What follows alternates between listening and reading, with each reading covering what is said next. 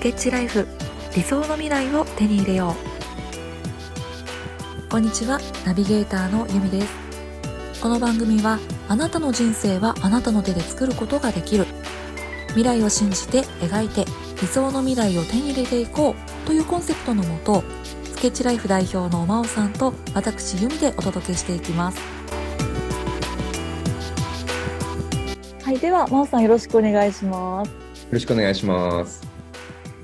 えー、真央さん出版記念イベントが延期になりましたねそうですね、申し訳ないです。突然、あの石垣島で自宅待機指示が出てしまったので、うんやむを得なく、ちょっと一旦延期と。来週ですかね、4月28日の火曜日に、ちょっと平日になってしまったんですけども、えーと、はい、午後2時からやれればなというふうに思っています。本当、イベントの前日とかでしたっけ？そうですね、イベントの前日、前々日ですね。うんうん、前々日の夜に突然10時ぐらい、僕寝た後だったんですけども、うん、朝起きたら、その LINE が石垣市から届いていて、こういう発令がなりましたので、自宅にいてください。ですぐにホテルに電話してキャンセルしてみたいな、うんうんうんうん、っていう感じでしたね。そうですね。ちょっとまあ残念ながら延期にはなりましたけれども、さらにパワーアップしてお届けできるといいですね。やっていきたいなと思ってます。はい。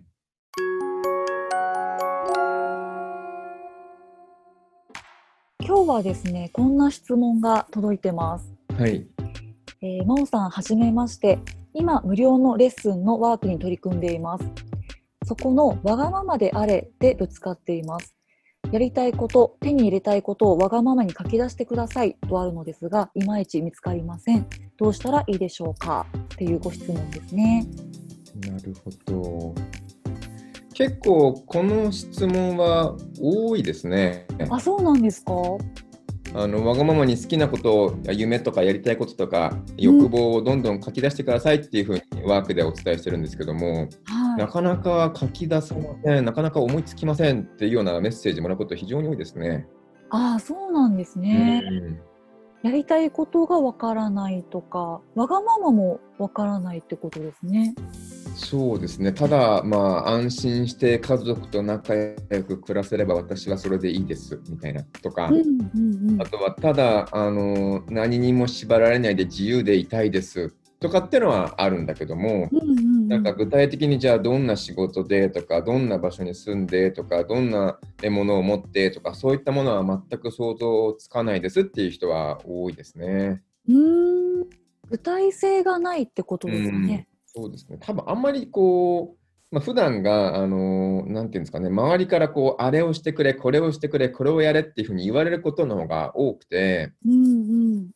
なんか自分で考えて、自分で今日の予定どうしようかとか、この1年間の予定どうしようかっていうのを考えてないからかもしれないですけども、うん。自分でこう何か新しく作り出すとか生み出す考える癖みたいなものがちょっと弱ってきてるのかもしれないですね。うん、これどうすればいいかなんですけど、うん、多分と、まあ、いろんなタイプがいるので、人それぞれやり方がちょっと違うかなと思うんですけど、うん、今日は、えーと、3タイプぐらいに分けて、はい、ちょっとお話しできればなと思っていて、はい、3タイプ。3タイプ。うんと、1つ目が、あまり深く考えられてないっていう人。うんうんうんうん、もう一つは、えっ、ー、と、自分はそんな大それたことを考えてはいけないって思ってる人、自分がわがままになんてなっちゃいけないって思ってる人。うんうん、で、3つ目は、えー、全然わからないっていう人。うん、3タイプかなと思うんですけど、まあ、今までいろんな方から同じような質問を受けてきて、それに対して返答してきた結果ですけど、うん、この3タイプぐらいが多いかなと思ってて、ちょっとこのタイプ別にどうすればいいかっていう話を今日はしたいなって思うんですね。はい。1つ目が、えーと、深く考えられてないっていう人ですね。うんうんうん、これはもう自分自身に問いかけ続けるしか僕ないかなと思ってて、うん、うん、わが私にとってのわがままって何だろうとか、私にとっての理想って何だろうとか、うん、これをあの自分自身に問いかけて思いつく限りノートに書き出していくしかないかなって思うんですね。うんうん、で有名なやり方で言うとトヨタがあの使ってたトヨタ式の5回のなぜっていうのがあるんですけども、はい、一つのことに対して5回なぜ、まあ、ホワイっていうのを聞き返すっていうことで、うん、例えば自由な生活したいなって思っているっていうのがなんとなくあるのであれば、うん、なんで私は自由な生活がしたいのかなっていうのを、これ1回目のホワイですよね。はい、なんで私は自由な生活がしたいのかな？例えば今は、えー、自由ではない生活を送っていて、今は何かこう縛られている。だから自由な生活がしたい。じゃあ今どんな風に縛られているのかな？とかですね。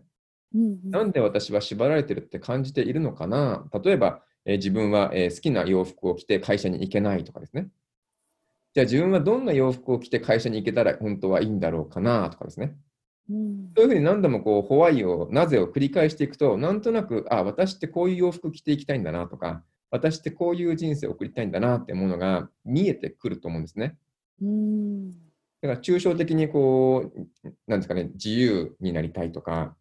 安心して暮らしたいとか、家族と仲良くいたいとか、自分が気持ちよく生活したいとか、そういった抽象的な言葉をもっとこう、具体的にしていくために、このホワイっていうのを何回も繰り返していくことによって、だんだんとこう狭めていったりとか、深めていったりってことができると、より具体的に見えてくるんじゃないかなっていうふうに思うんですね。うん自分の奥の奥の答えを掘り出していく、掘り起こしていくっていう感じですね。そうですね。はい。だから、なんとなくわがままになって、えっ、ー、と、いいですよと、好きなことを書き出してくださいって言われても、なかなか思いつかない。表面的には自由になりたいとか、表面的には楽しく仲良く暮らしたいとかって思ったときに、よりこう深掘りしていくために、えー、ホワイ、えー、なぜを5回繰り返すってことをするといいんじゃないかなっていうふうに思うんですね。うん、すごい良さそうですね、うん、それ。これ、すごくやりやすいかなと。うん自分はちょっとあんまり深く考えられてないなと思ったら、ぜひこのなぜを5回繰り返してみる。なんでこういう気持ちになったのかとか、なんでこういうキーワードがあったのかっていうのを考えてみてほしいなと思います。はい。それが1つ目ですね。そうですね。はい。で、2つ目は、えー、自分がそんな大それたって思ってしまってる人ですね。うんうん、これも結構多いんですね。うん、例えば私が、えー、海外移住なんてそんな夢みたいなことを口にしてはいけないんじゃないかとか、うんうん、私が自分が好きなことを仕事にするだなんてそんなことを言っちゃダメなんじゃないかとか、こんな普通の私がとか、うん、こんな能力のない私がそんな夢みたいなこと言っても全く実感も湧かないし、うん、そもそも書き出す気も起きないみたいな。こういう方も多いですね。そうかもしれないですね。うん、うん、うん、確かに。これはやっぱり自分を認めていくしかないと思うんですよね。うん自分を認める、うん、勇気だと思うんですよ、これ。うんうん、自分を認めるっていう勇気を持つことかなと。勇気が持てればあ自分もそういう未来、そういうビジョンを描いてもいいんだっていう勇気を持つことだと思うんですが、なかなかこれ難しいんですよ。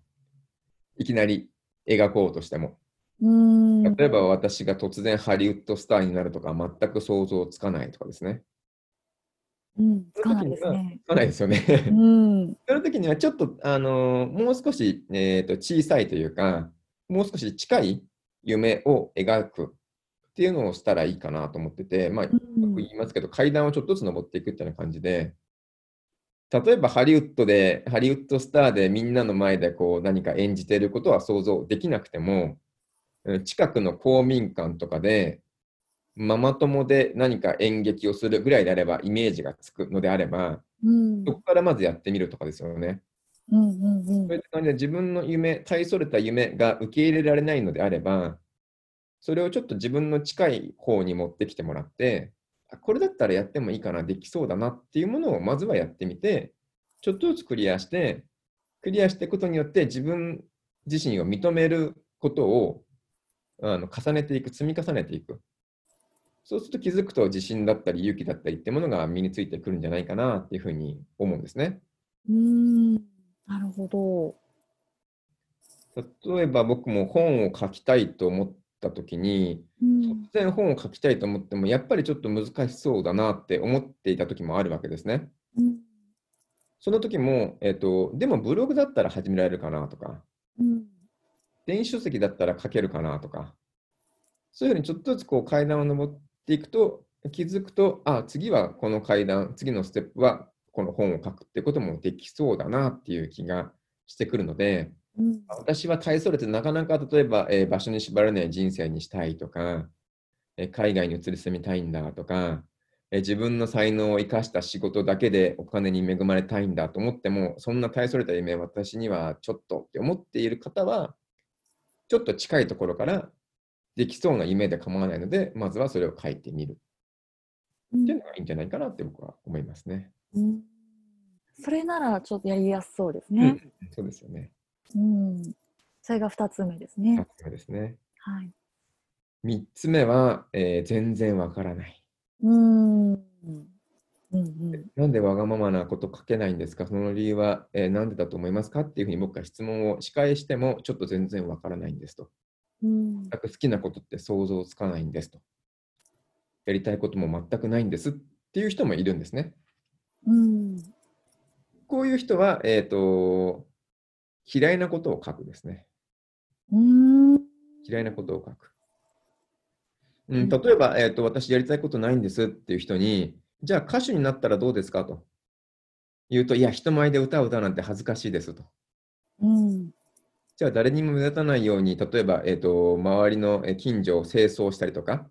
ゴミを拾うような仕事はどうですか？と。言うと、ね、うん、それはちょっとあんまり面白くなさそうですねと。言うんですよ。うんうん、ってことは結構好みがあるわけじゃないですか。うん、そういう仕事をしたいと思ってる人も世の中にはいる中でその人はその仕事はしたくないっていうふうに思っているわけなので、うん、そういうことを何度も問いかけ続けるとあれ？私この仕事だったらまあやってもいいかなとかこういう家だったらまあ住んでもいいかなとかっていうものが残ってくると思うんですね。うん、なので、えっと、なかなかこの好きな場所にたどり着けない、好きなものを描けないっていう人は、周りから攻めていって、消去法みたいな感じかもしれませんが、これは違う、あれも違うみたいなものを探していってもらうと、あじゃあもしかしたらこういうものがいいんじゃないかなっていうのが見つかってくるんじゃないかなって思うんですね。うん、それも面白そうですね。うんうんうんうんあちょっとタイプによるかなと思ってて、今日は3タイプ挙げてみたんですけど、深く考えられてないって人は、より深く考えられるように繰り返し、なぜっていうのを問いかけてみる。うん、自分のことをあんまり認められてない、自分なんてって思っちゃう人は、えー、なるべく近いところ、そんなに難しくないところをちょっとやってみて、少しずつその経験とか自信を積み重ねていく。全然わからないっていう人は、嫌いなものを探していくことによって、嫌いじゃないものっていうのがだんだんと見つかってくると思うので、そこに何か自分のヒントがないかっていうことを探していく。っていうことをやっていくと見つかるんじゃないかなって思うんですけどね。そうですね。自分がどのタイプかっていうのをまずはちょっとで気づいてもらって、どれが当てはまるかなっていうのをやってみるのもいいかもしれないですね。うん、うん、まあそんなにすぐ見つからないっって思ってもいいと思いますけどね。うん、うん、わがままな夢を書いてくださいって言われてすぐに書けるような人はきっとこの、えー、無料のレッスンって受けてないかなと思うので、うん、まあ宝探しみたいな感じでゆっくりと楽しみながら探す時間の方が僕は楽しいかなって思うんですけどね。うんうん、なんか見つかってないから、えー、幸せじゃなくて見つかってるから幸せってわけでもないと思うので、うん、うんうん楽しみながら、えー、宝探し、冒険をするっていう方がいいかなって